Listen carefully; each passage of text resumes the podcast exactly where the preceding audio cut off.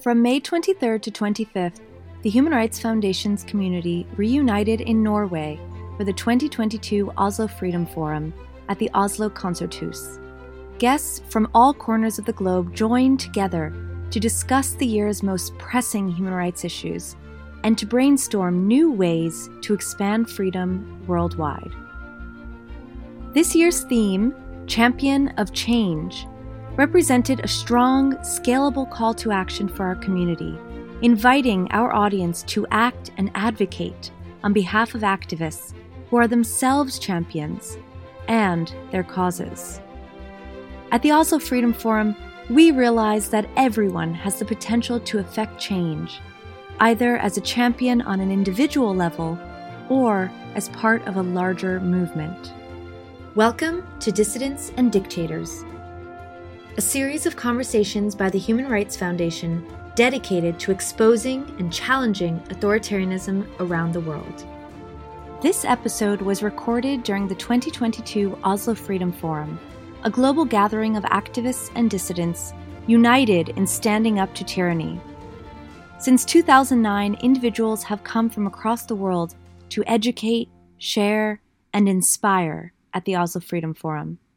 You can watch this programming and more on the Oslo Freedom Forum YouTube or Facebook pages.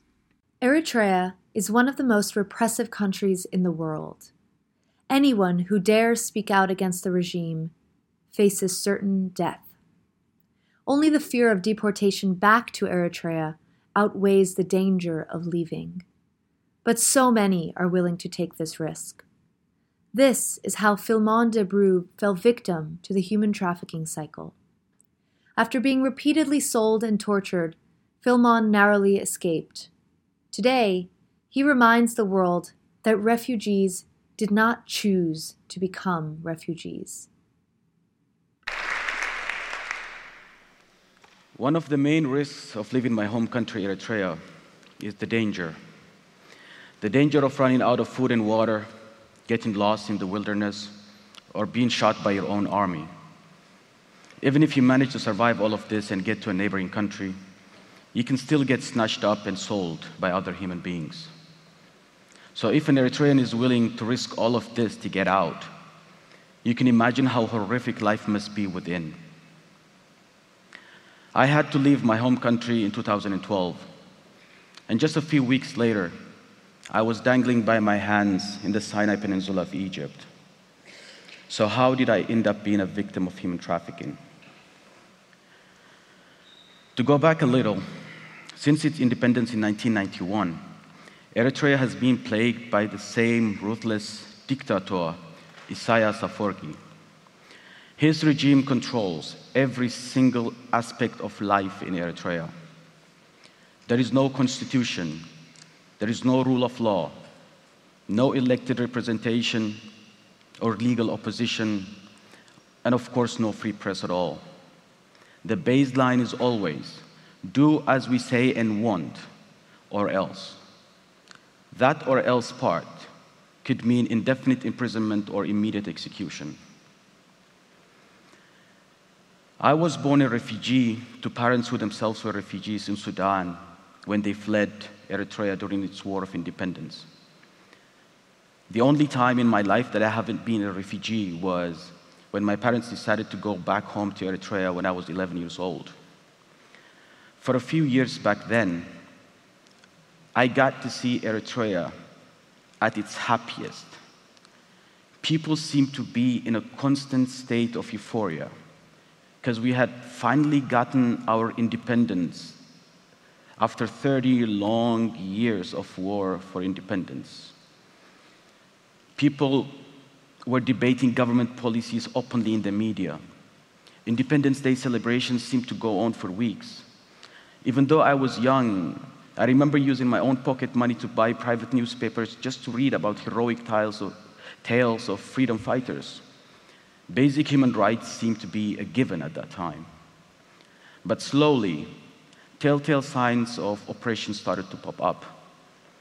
Journalists and ministers from the same ruling party were rounded up and made to disappear just for calling out for uh, democratic reforms.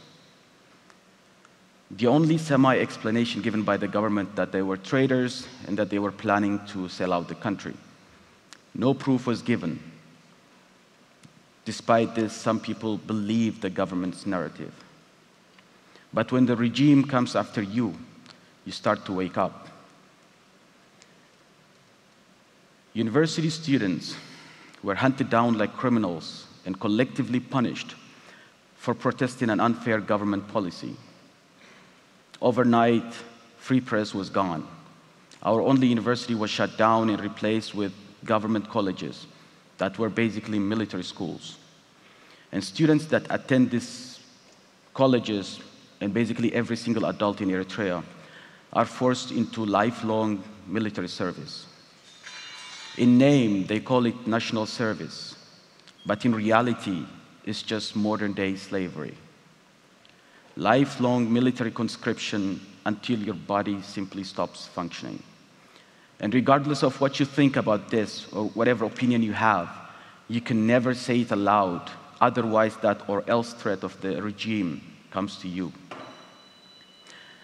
Even though I was assigned a military unit after college, I didn't go because I did not want to be a slave to anyone. If this had been an actual national service where you're building your nation, that would be an honor. But this was simply enriching a few individuals in power. I did not want to spend my life in a colonel's farm or building yet again another villa for a general or laboring away in the gold mines. I refused to be part of this. Unfortunately for me, there exists a government surveillance system called GIFA in Eritrea.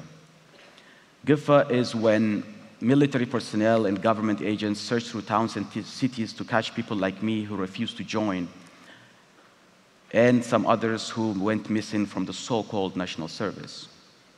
Due to this, I had to hide with some friends, relatives in different areas most of the time. It was a constant state of fear for me. I had to look over my shoulders the entire time. There is almost no household in Eritrea that hasn't been affected by this fear.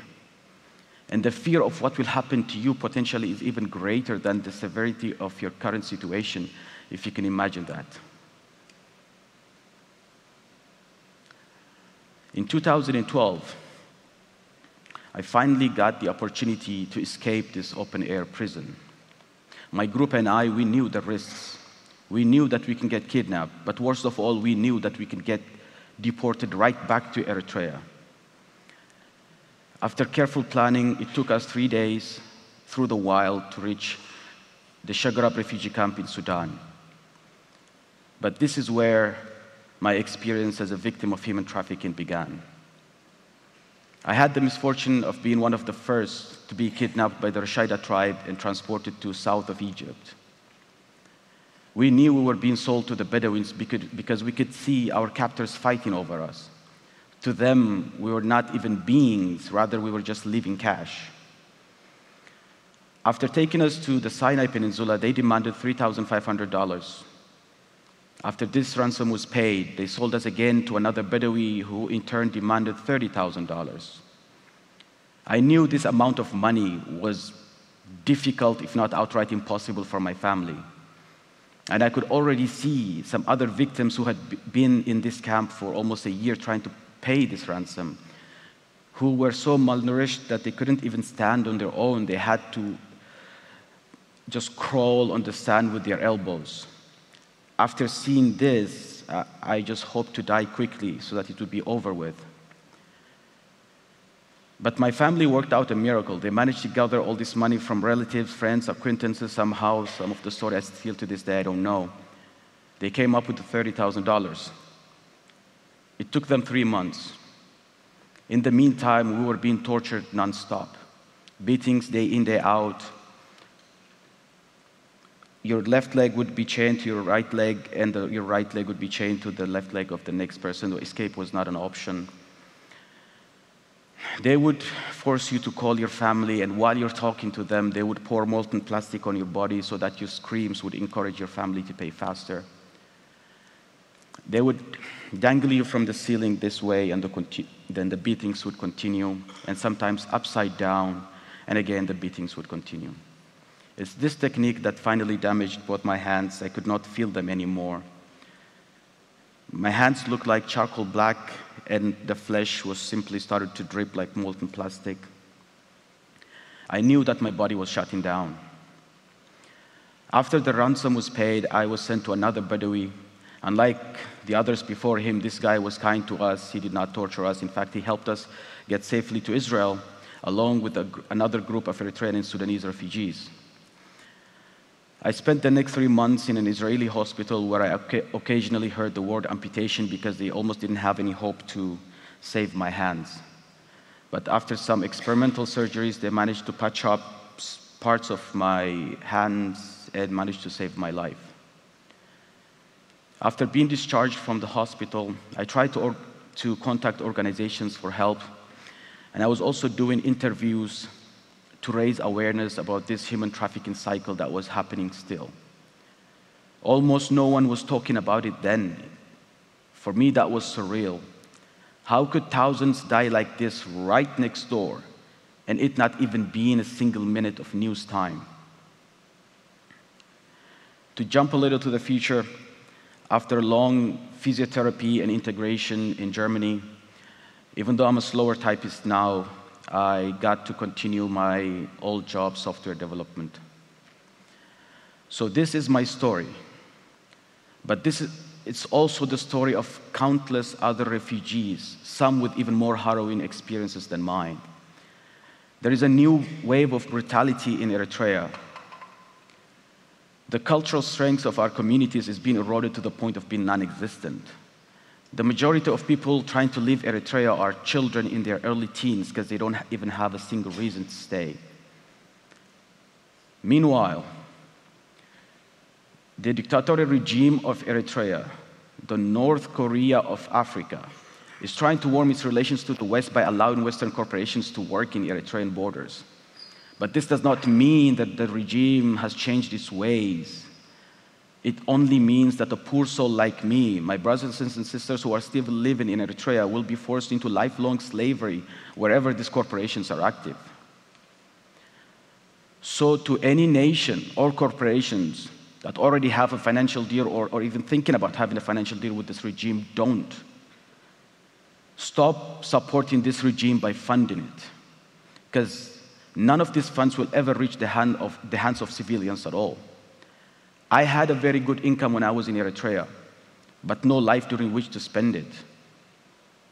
And I would rather be a homeless beggar in Germany, my current residence, than be a multimillionaire in Eritrea where my life is never my own. Whether I live or die, whether I'm free or prison, is not dependent on my actions, but rather on a whim of some individuals. We do not have a money problem. Refugees have a safety, justice, and freedom related issues. So I hope, nay, I wish and pray that when countries try to implement policies that would make the lives of refugees, many of whom have been trafficked, harder than it already is, that you would shout out, not, no, not in my name. And perhaps those countries that start to see this refugee issue as a burden, remember the story, is what I would say. Remember that Philemon and others like him did not choose to be refugees. Philemon's body was sold and trafficked and almost left for dead. Philemon and others like him were fleeing for their lives. And with a little integration effort, the so called refugee problem could end up being a blessing in disguise to all hosting nations. Help us in tyranny in Eritrea so that we don't have to choose between dictatorship and human trafficking. Thank you.